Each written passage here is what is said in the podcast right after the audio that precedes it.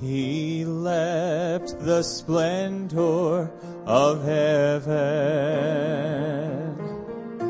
knowing his destiny was the lonely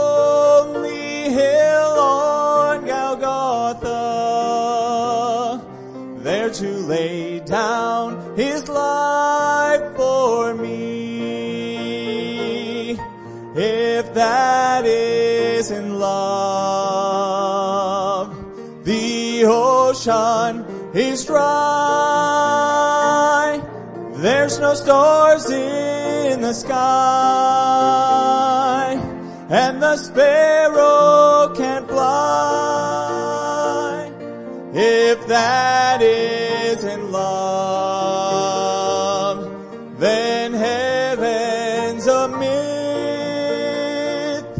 There's no feeling like this. Love, even and death he remembered the thief hanging by his side. He spoke with love and compassion. Then he took him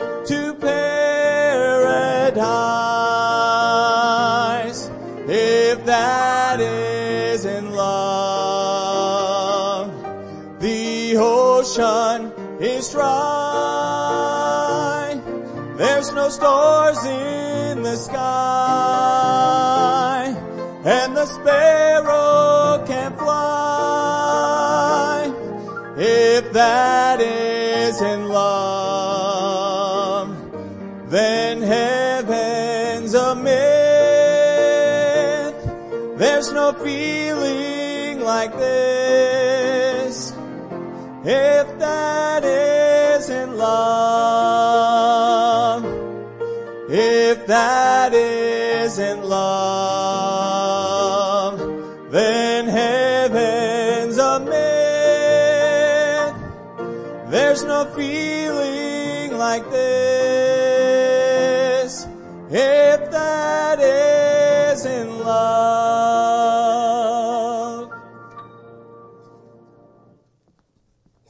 Let's take our Bibles today. Turn over to the book of Luke, chapter 2. Luke, chapter 2 today. I got wind uh, that, uh, I guess, the last couple of services, folks uh, were putting a collection together to buy me a big clock. I haven't been using the big clock the last couple of services, and um, we've been preaching a little over. And so they thought they would put a collection together and get me a big clock so we could get out of here a little earlier. But sorry, there's no big clock today. So hold on to your seats, amen? we'll see what we can do anyway. But I think the idea of a big clock is a good idea. Yeah, I, th- I like the idea of a clock like that. These are just hard to see, you know. I'm still trying to figure it all out, you know. So if I mess up and it looks like it's only 10:26 right now to me, so we should be in good shape. It's really 11:26. Okay, so anyway, Luke chapter 2 verse 1. Luke chapter 2 verse 1. I'm not one of those guys that goes, "Well, bless God, they ought to love preaching enough. Don't want to stay late." I, am not that guy, okay? So I just want you to know that, okay? Uh, I hear it sometimes, especially Bible college students, you know, well, they ought to be more spiritual. Okay, whatever. Okay, Luke chapter 2, verse 1. Here we go. And it came to pass in those days that there went out a decree from Caesar Augustus that all the world should be taxed. And this taxing was first made when Cyrenius was governor of Syria. And all went to be taxed, everyone into his own city. And Joseph also went up from Galilee out of the city of Nazareth unto Judea, unto the city of David, which is called Bethlehem, because he was of the house and lineage of David. He went up to be taxed with Mary, his espoused wife, being great with child. And so it was that while they were there, the days were accomplished that she should be delivered. And she brought forth her firstborn son, and wrapped him in swaddling clothes and laid him in a manger because there was no room for them in the inn. There was no room for them in the end. In the inn, excuse me. You know, they traveled from Nazareth to Bethlehem, which is southeast of Jerusalem by about six miles. The journey would have probably been around 80 miles round trip. And again, as the crow flies, it'd be 70 miles, but you know, it's not always a straight shot, so it's likely that it was somewhere around 80 miles. In those days, of course, they traveled often in caravans.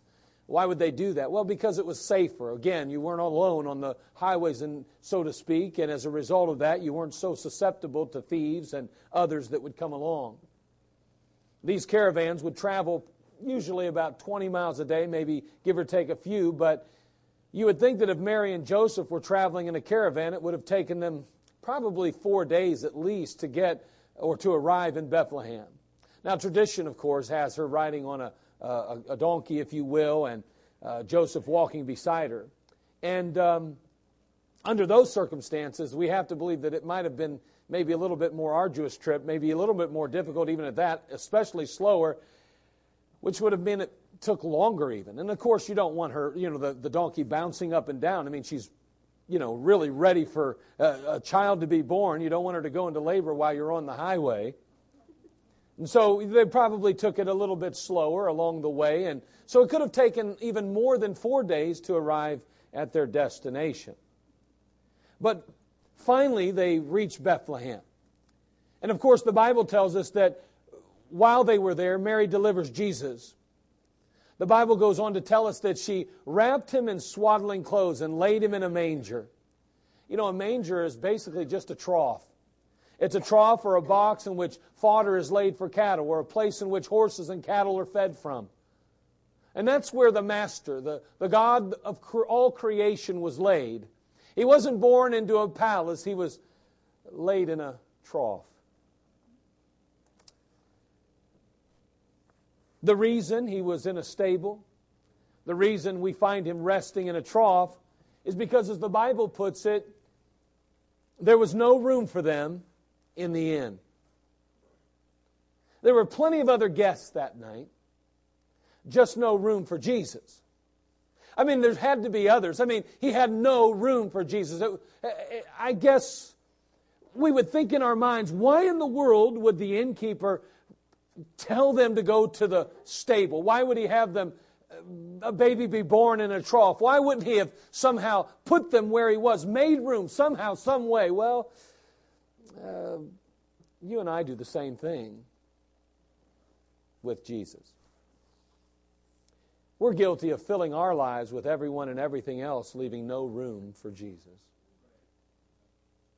I mean, I'm not convinced that the innkeeper thought, good, I'm so happy you get to stay out in the cold. I'm so glad you get to stay in the stable. I'm so glad you get to deliver a child in anything other than the inn. I don't know. Maybe he did think that. Maybe he thought, boy, it'd sure be a lot of noise and a lot of racket, and my other guests would be really upset, so I'm going to let you stay beside us. And normally, in those cases in the East, and even in Europe especially, if you go to see a house in Europe, many times the stable was connected to the house. It just simply just took a door right on in. So I don't know how close it was. I don't know exactly what this, how this set up, but we do know that he was born, it appears, in a stable. Now, someone said, well, you can't guarantee that. You're right. I don't know that 100% for sure. Could it have been outside? I don't know. But there was no room in the inn, and he was placed in a manger. We know that. See, I'm not convinced necessarily that that innkeeper didn't want Jesus there. But there was just no room. It was quite a few years ago when I was a teenager, and it's been a few.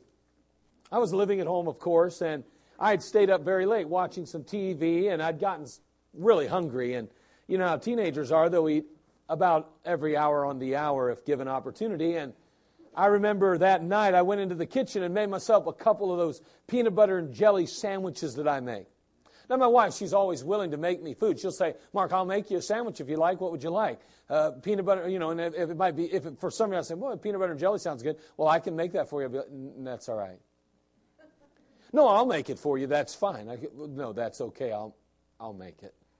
See, listen, I have a famous peanut butter and jelly sandwich I made. And, and the reason it's so famous is because it is like loaded. I mean, I like to take the peanut butter. I mean, if you get a brand new jar of peanut butter, my friend, and you get one of my sandwiches, there is a major dent in that jar. Now, I don't eat a lot of peanut butter and jelly, but when I eat it, I like to eat it. And I take that and then just load it on. I mean, the other day I had one of those famous ones. I just made a half, and literally the peanut butter was at least a good quarter inch or more thick. Now, I like a sandwich that's full, and so I filled it up, and I, I take that jelly, and I just keep pouring that jelly on. And when you fold that up, or if you put that top on, let me tell you what, you got to be careful where you eat that peanut butter and jelly sandwich, because it could be everywhere else but your mouth. I remember making two of those kind of jelly, peanut butter and jelly sandwiches, and man, I tell you what, I like a good cold glass of, I mean, ice cold milk with peanut butter and jelly.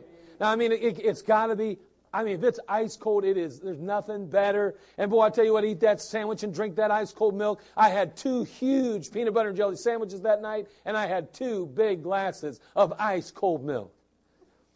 My brother, he worked at Vaqueros, which is now they often call it Lembos, but uh, it, it, was called Vaqueros at one time. It was a little bit further down the street than it is now, and, and he worked there. And boy, I tell you what, they made a good pizza, but my brother, he made the best pizza. When he worked there at night, sometimes he was, he'd make his own pizza, and what he would do is he'd fill it up, you know, and he'd put, uh, you know, pepperoni and sausage and triple cheese on it.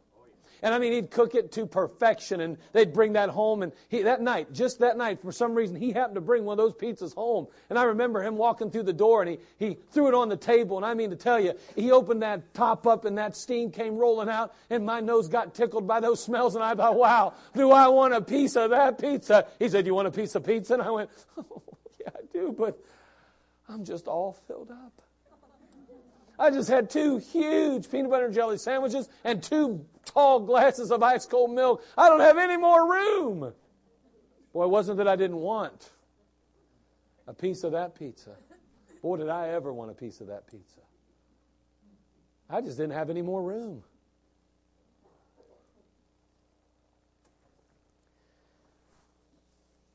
You and I need to be very careful in our lives not to fill up on everything else and everyone else in the world and leave no room for Jesus. And I want to share three areas,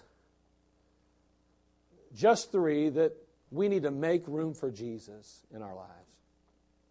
Three areas that we need to make room. So let's have a word of prayer. Father, we come to you. We thank you, Lord, for this time together. And again, Lord, um, I don't know, sometimes maybe the innkeeper gets a bad rap, but Lord, the truth is, is that, Father, he just didn't have any more room. He's all filled up. And to him, Father, there was no difference. It was just another couple a journey of life. And Lord, it was a city that was just packed and filled with people because of the taxing that was going to take place. And Father, he didn't know what to do, but he did the best he could, I guess. But if only there'd have been a room empty, if only there'd have been room in the inn, but Father, we thank you, Lord, that Jesus was willing to come and leave a palace and to be born in a trough. Father, we're grateful that he came and surrendered his riches so that we could be rich. Help us this morning as we just take a few moments and consider areas that we need to make room for Jesus in. Well, thank you in Christ's name. Amen. Number one, we need to make room in our heart for him. You need to make room in your heart for him. Well, in the book of Revelation, turn there, would you please? Revelation chapter 3, verse 20. Revelation chapter 3, verse 20. The Bible is a pretty simple book, really, to understand overall. There are things that are complicated, there are things that are somewhat uh, difficult to wrap our mind around, but the majority of it is pretty simple. I mean, Jesus basically uh, says what he means and means what he says, and in this passage, I think it's pretty clear as we read in Revelation 3:20 exactly what he's saying. He says, "Behold, I stand at the door and knock. If any man hear my voice and open the door, I will come in to him and will sup with him and he with me." Now, the revelation is the revelation of Jesus Christ. So, what we have here is Jesus Christ making a statement. We understand that he's speaking to the churches there, the seven churches of Revelation, we often call them, chapters 2 and 3. Here in this particular case, he's speaking to the church uh, at Laodicea, and he says to the church, Behold, I stand at the door and knock. If any man hear my voice and open the door, I will come into him and sup with him, and he with me. There's no doubt that the church of Laodicea had shut their doors to Jesus Christ. And the fact is today is that in our dispensation, in our age, we are representative of the Laodicean church period. And the truth is there are a number of churches today honestly, a number of churches that have shut their doors on Jesus. Oh, they're having services, but there's no Jesus in the midst. And Jesus is saying to the church here in chapter 3, He's saying, Listen, behold, I stand at the door and knock. But then he goes on to say, Now listen, the church may have shut their doors to me. However, if any man hear my voice, he gets down to the individual level now, and open the door, I will come into him and sup with him and he with me. We understand that the, the doctrinal application has to do with the church as a whole, corporately. But may I say that inspirationally and, and, and me, by means of inspiration, we can recognize and see that He's talking to you and I today. He's speaking to you as an individual and me as an individual. And Jesus Christ, the one who left heaven, the one who left the palace and was, was ultimately laid in a trough, He says to you and I, Behold, I stand at the door of your heart today, and I am knocking, and I'm seeking admission. If you'll hear my voice and open the door, I will come into you, and I'll sup with you and you can sup with me. Amen.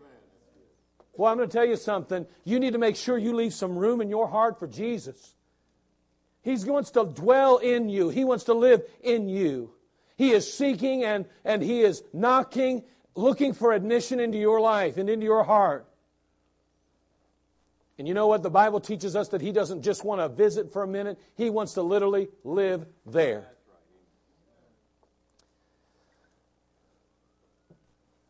Well, the disciples were troubled. Their hearts were broken as they heard the words of Jesus as he had spoken to them about the fact that he would go to Calvary, that he would ultimately die, that he would not uh, ultimately be with them. And boy, their hearts were heavy. We're glad that Jesus Christ addresses that issue in chapter 14 of John. Look, if you would, in chapter 14, verse 16. We know that he says that in my Father's house are many mansions. If it were not so, I would have told you. He tells them that he goes there to prepare a place for them. We understand that. He said that, that uh, ultimately I prepare that place for you, and if I leave, listen, don't, don't you worry, I'll come again that I may receive you unto myself, that where I am there you may be also. But I want you to see what he says in John chapter 14, verse 16 through 18. Not only do we have in chapter 14 this, this wonderful, uh, uh, this wonderful um, uh, promise that Jesus Christ will come and return for us, but we also have this wonderful promise that he will has a desire and a willingness and will be in us. Look at what he says in chapter 14, verse 16. He says, I will pray the Father, and he shall give you another comforter, that he may abide with you forever, even the Spirit of truth, whom the world cannot receive, because it seeth him not, neither knoweth him, but ye know him, for he dwelleth with you, and shall be in you. I will not leave you comfortless. I will come to you. The fact is that Jesus Christ loves and longs to be invited into the heart and life of every single person that He created. And may I say, He created every single person. He is the creator of the universe and He's the creator of all mankind. And today, Jesus Christ is seeking admission in your heart and in your life. May I say, He is knocking today. If you've never invited Jesus Christ into your life, my friend, I want you to know that He has a smile on His face and He longs to be in your heart and in your life and living in you today. John chapter 1, verse 11, though we are introduced to a very cold and real reality he came unto his own, and his own received him not. In this particular passage, again, he's addressing and dealing with the fact that he came into his own people, the Jewish people. But yet they, although they had been given prophecy, one after the other, that he would ultimately come and reside and take his place on earth alongside the men and women that he created. The fact is, is that when he did arrive, they rejected the Master, they rejected the Savior, they rejected the Messiah. They said, We want nothing to do with you. We have no room for you in our lives. May I say, the fact is, just because Jesus Christ came to this earth, lived a sinless, perfect life, and although he may have died on an old, rugged cross and endured the grief, the suffering, and the turmoil and the hatred of all mankind, I want you to know that's not enough for you to get to heaven, and that's not enough for him to live inside you. You have to be willing to receive and accept him. Look, if you will, in Revelation chapter 20, verse 11. Can you imagine with me for just a moment standing before God in the great judgment, having rejected Jesus' admittance? Like that innkeeper saying, I have no room for you. Watch in Revelation 20, verse 11. This is not just some figment of a man's imagination. This is not just somebody that wrote a little uh, blurb for you to read or a blog for you to enjoy. This is God's Word, and this will happen as it is described. And I saw a great white throne, and him that sat on it, from whose face the earth and the heaven fled away, and there was found no place for them. And I saw the dead, small and great, stand before God. And the books were opened, and another book was opened, which is the book of life. And the dead were judged out of those things which were written in the books, according to their works. And the sea gave up the dead which were in it, and death and hell delivered up the dead which were in them. And they were judged every man according to their works. And death and hell were cast into the lake of fire. This is the second death. And whosoever was not found written in the book of life was cast into the lake of fire. What a tragic position to be when you're standing before God and you're being judged for your life and the work that you've done through the years, and you had chosen and made up your mind not to invite Him into your life, but instead you had so many things going on, so much going on in your life that you just had no room for Jesus. Can you imagine standing before God and you speak up and say, Well, I just didn't have room for you, Lord. I'm sorry, I didn't have room. The Lord will say, You're without excuse. You're without excuse. Lord Kenneth Clark, he's internationally known for his television series Civilization. It was a show that was on a number of years ago. He lived and he died without faith in Jesus Christ. He admitted in his own autobiography that while visiting a beautiful church, he had what he believed to be an overwhelming religious experience. He said, quote, My whole being was irradiated, irradiated by a kind of heavenly joy, far more intense than anything I had known before. But the gloom of grace, as he described it, created a problem. If he allowed himself to be influenced by it in his own mind, he knew he would have to change. He realized that his family might think that he had lost his mind, and maybe that intense joy would maybe prove to be an illusion. So here's what he concluded quote, I was too deeply embedded in the world to change course, he said. You know what he was saying basically? Man, it felt as though the world had opened up. It felt that the burdens had been lifted. It felt like God wanted to do some miracle in my life. I mean, I had met, it seemed that He was right on the doorstep, and I just simply said to Him, I have no room. I got to believe that after the very moment he closed his eyes in death, he regretted saying, I have no room. May I ask you today, have you any room for Jesus? Have you invited him into your life? Have you encouraged him to come into your heart? When he got the knocking in that church service after that message was preached, when he was knocking after you had received the gospel by someone standing at your door, maybe grandma or grandpa or mom or dad or a brother or sister or an aunt or an uncle had shared the gospel of Jesus Christ, that he died, was buried, and rose again the third day, and that he is the way, the truth, and the life, and that no man cometh unto the Father but by him. Did you say, I have no room? Or did you say, Come in, Lord Jesus, I can't do it without you. I'm lost and headed to hell. My sin will bury me deep. I need you to forgive me, save me, and take me to heaven. I hope you invited him in. I hope you made room for Jesus in your heart. First of all, we need to make room. You need to make room in your heart for him. But number two, we need to make room in your life for him. Make room in your life for him. Turn, if you would, to Matthew chapter 22, verse 37, please. Matthew chapter 22, verse 37.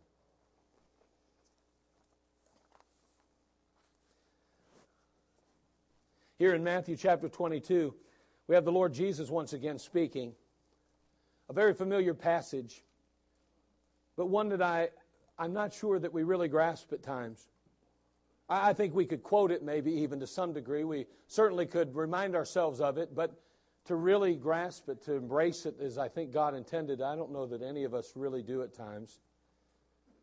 Notice Matthew 22, 37 through 38. Jesus said unto him, Thou hast shalt thou shalt love the Lord thy God with all thy heart, and with all thy soul, and with all thy mind. Can you imagine? Loving the Lord thy God with all thy heart, with all thy soul, with all thy mind. That's what he said unto him. This is the first and great commandment. This is the first and great commandment. In his book, Marching Orders, Carl Laney, he tells the story of a famous painting uh, hanging in a Berlin art gallery. The painting is basically a, painted by a German, uh, German painter by the name of Adolf Menzel. Menzel lived between 1815 and 1905. The painting is only partially finished, however. Menzel had intended to show Frederick the Great speaking at some, to some of his generals. And so what he did was he began to paint the generals and he filled in the background and he left the king until last. He even outlined King Frederick the Great in charcoal. But he died before he ever finished the painting. Sadly enough, many Christians will come to the end of their life without ever having put Christ the King into his proper place in their life. Oh, we'll have all the other pieces in place and we'll spend time with this and that and doing this and doing that. But somehow, someway, we've only outlined his place. We haven't truly placed him in it. We fill our days with all the characters and the background of life. We fail to put Christ center stage in so many cases. We prioritize our lives all wrong, don't we? We put so many others and other things ahead of the Lord Jesus Christ. We make room, we make room for so many things. But do we make room for Him? May I say, it's not enough to just make room for Him as your Savior today. I mean, it's a wonderful thing to know you're on your way to heaven and you say, Well, I've, I've made room in my heart and Jesus lives in me. That's good, but have you made room for Him as your Lord? Not just the Savior of your soul, but the Lord of your life.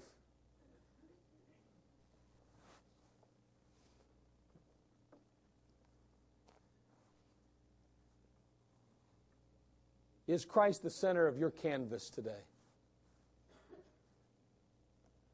See, the first and great commandment of Scripture declares that man, man's greatest need is to prioritize God first, to put him in first place. Eric Hoffer is a in a periodical once stated a profound truth. He said this. He said, "The feeling of being hurried is not usually the result of living a full life and having no time. Boy, I want you to listen closely, please. Let me say that again. This particular gentleman in a periodical made the statement the feeling of being hurried is not usually the result of living a full life and having no time. Instead, he says, it is, on the contrary, born of a vague fear that we are wasting our life. When we do not do the one thing we ought to do, we have no time for anything else. We are the busiest people in the world. You know what he said? He said, when we do not do the one thing we ought to do, we have no time for anything else. We are the busiest people in the world. You know, I'm a fearful and I'm afraid, and that most of the frustration that believers feel in their lives are exactly what Hoffer says they are. They are unwitting. The, the, the, fact is that they're unwittingly going through life not fulfilling their purpose, not accomplishing what God intended them to accomplish. That there's in the back of their mind a reality ticking saying, You're not making the difference you ought to make. You're wasting your life. You're going to come to the end of it and have nothing to show for it. And I believe that believers as a whole, as a whole, are not doing the one thing they ought to do, and as a result, they have no time for anything else. Frustration, stress, and anxiety preoccupy the lives of Americans at an alarming rate today, don't they? It seems like people are more stressed than ever. It seems like if you were a psychologist or psychiatrist today, my friend, you are in big business because there are so many needs and people are falling apart today and medicine is being handed out like candy. I'm not opposed to medicine. But unfortunately, I believe that so much of what we call mental problems is a direct result of not fulfilling our God given purposes. I believe that most Christians today are in the same boat as the world. They are so preoccupied with frustration, stress, and anxiety that they too are almost losing their minds. Many live their Christian lives unfulfilled, unsatisfied, and unhappy. How sad is that?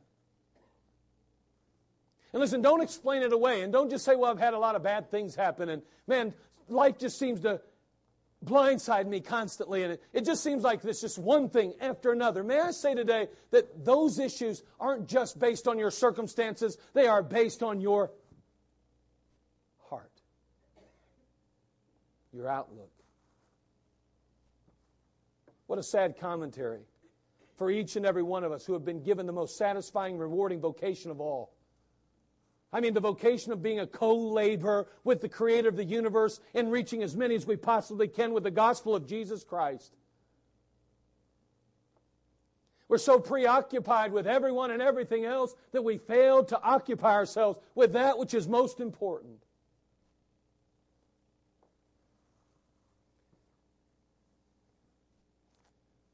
Boy, that relationship that we possess with Christ is the key to contentment. It's the key to satisfaction. And it's the key to a purpose filled life today. Make room for Jesus in your life. Do not close the door. Do not tell him no. Do not say, I have no room for you.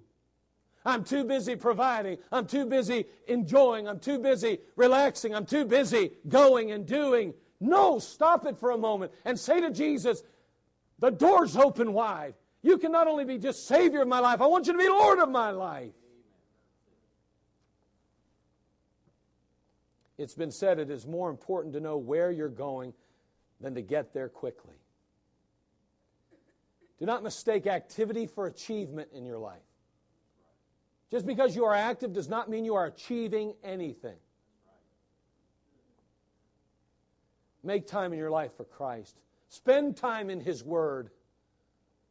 Spend time on your knees. Spend time in His house. Get involved and engaged in the work, fulfilling His purpose and plan for your life. In John chapter 9, verse 4, the Lord Jesus Christ, while on earth, said, I must work the works of Him that sent me while it is day. The night cometh when no man can work. While on earth, the Lord Jesus Christ understood that his days were numbered. My friend, he realized that he only had so much time to accomplish what God had given him to do, and he knew he had no time to waste. My friend, we don't have time to waste either.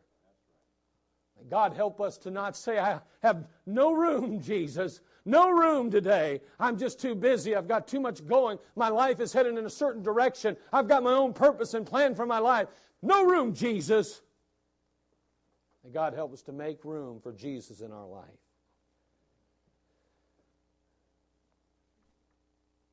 Time stops for no one.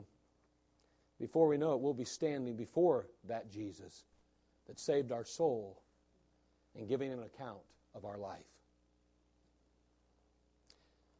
Number one, we need to make some room. Make room in your heart for Him. make room in your life for Him. And finally, make room in your home for Him. Make room in your home for Him. Turn, if you would, to Joshua chapter 24, verse 15, please. Joshua chapter 24, verse 15. Need to move quickly here, but Joshua chapter 24, verse 15. In this particular passage, we know that Joshua has successfully led the children of Israel into the promised land. God had used him in a mighty way, and now they stand and the people are conversing, and ultimately Joshua makes a statement that would ring throughout history. In Joshua 24 15, he speaks up and says, And if it seem evil unto you to serve the Lord, choose you this day whom ye will serve. Whether the gods which your father served that were on the other side of the flood, or the gods of the Amorites in whose land ye dwell. But as for me and my house, we will serve the Lord. As for me and my house. And before we get all fired up, before we get all excited, and before we start jumping for joy, yes, our house, serve the Lord. I want you to know that Joshua made a decision as for me first. I'm going to tell you, sir, if you're not a leader in your home and you're not spiritually guiding your family, then I want you to know it's impossible for you to lead your family in a spiritual manner. Just because you put food on the table and clothes on someone's back doesn't make you a man of God. Doesn't make you spiritual, and it doesn't mean that you're doing a good bang up job of leading your family. My friend, I want you to know God wants more for a believer than to just simply put food on the table. You're to be a man of God in your home. And you're going to be like Joshua saying, As for me, I'm going to serve the Lord. Where are you at, sir, on soul winning? And where are you at on Sunday night? And where are you at on Wednesday night? And where are you at every Sunday morning? My God, help us, Lord, to make room for you in our homes. And it starts with a man of God. I'm sick and tired of watching ladies go around one. I don't have a husband. I don't come to church with me. I don't have a husband that'll read the Bible. I don't have a husband that'll pray over dinner. I've got to lead the family. That's a sin. That's hellish, right out of hell.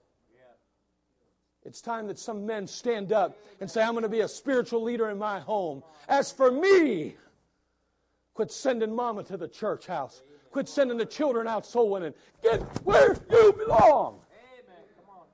Amen. As for me and my house, it starts with you, then your home. It's for me and my house, Joshua said. God, help us to make some room in our homes. What are you watching on TV? What are you listening to in your radios and your iPods and your all these different things? What are you looking at on the internet? What are you allowing on Facebook in your home and in the lives of your family, sir? I'm going to tell you, it's important that you make room for God in your home because if all that other trash and the filth of the world is in your home, there is no room for Jesus.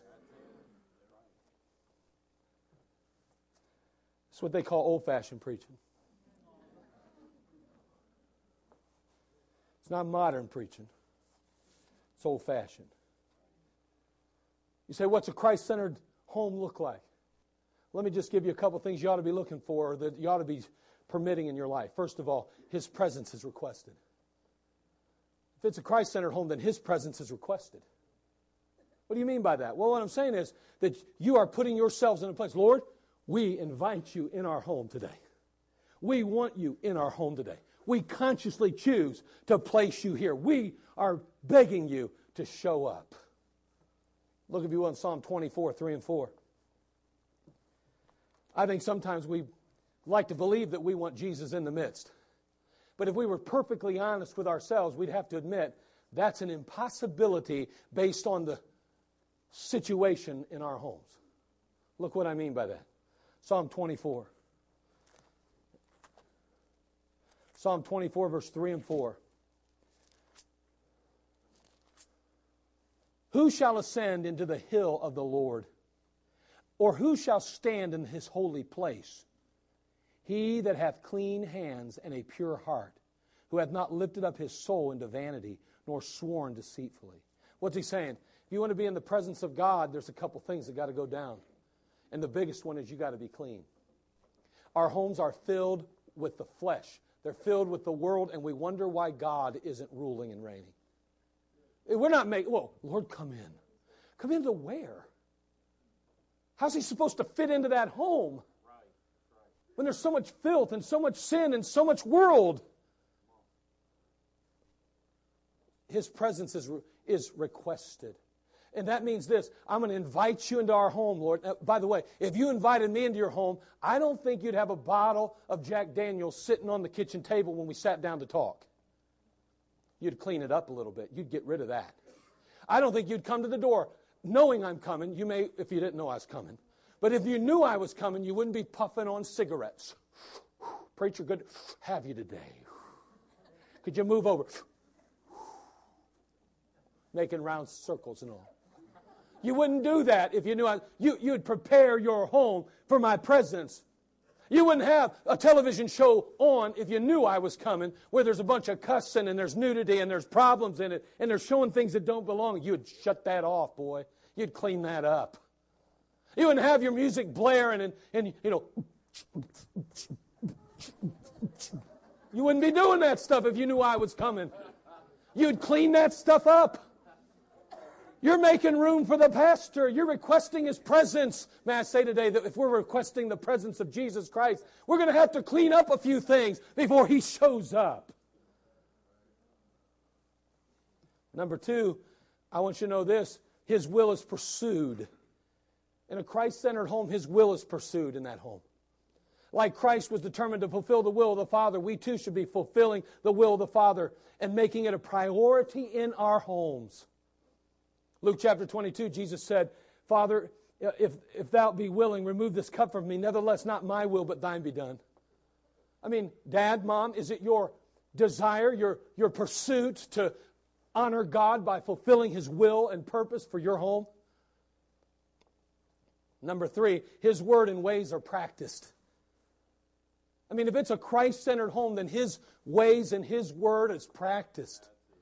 In Psalm 18:30, the Bible says, As for God, his way is perfect. The word of the Lord is tried. He's a buckler to all those that trust in him. First of all, there's no better way than God's way.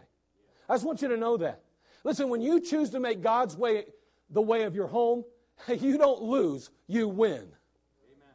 When you choose to put the Word of God first in your home, to make it a priority, to have those family devotions, to sit around and talk about the Word of God, to shut things off that don't belong. Let me tell you what, you don't lose, you win. Amen. These things are tried, proved, and tested in this book. That's what he says. Trust in the Lord, my friend, with all thine heart, and lean not unto thine own understanding. In all thy ways acknowledge him, and he shall direct thy paths. Right. you know, his path for you and his path for your home is the best and the safest of all pathways.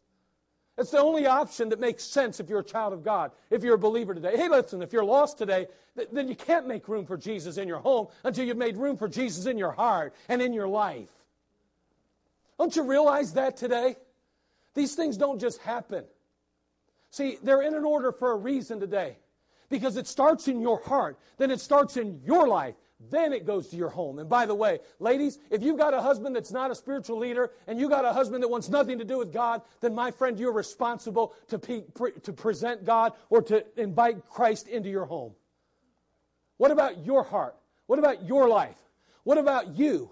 Have you done that? Because I'm telling you, your children still need Jesus.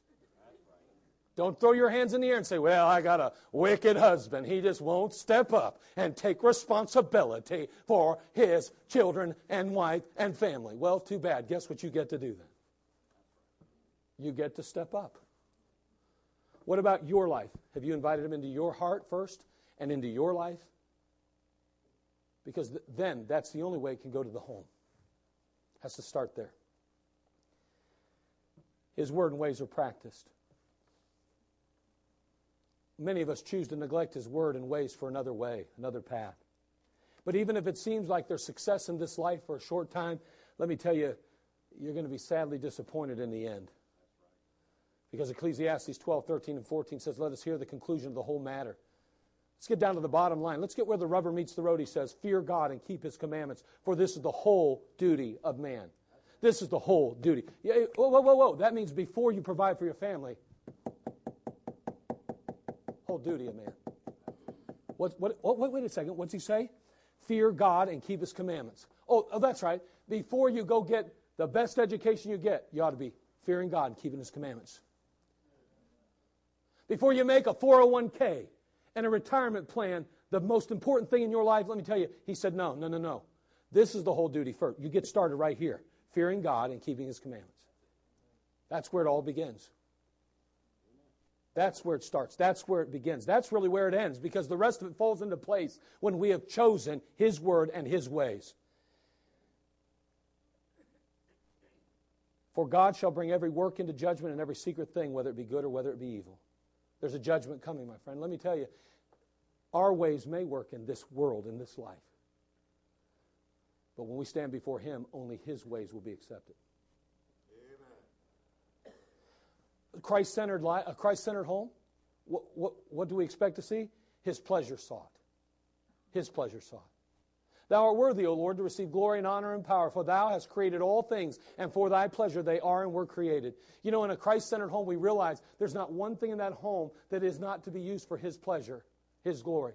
We realize there's not one person that God has entrusted into our watch care, whether they've been an adopted child or whether they were a biological child. The fact is, God put them in our care and our watch care, and we are responsible to ensure that they're fulfilling God's purpose and plan and that he, they are a pleasure to Him and that we are making that so.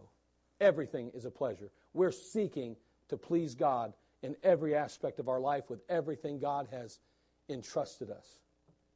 Finally, His Spirit is welcome. His Spirit is welcome. You can quench the Spirit of God, so can I. You can grieve the Spirit of God, so can I.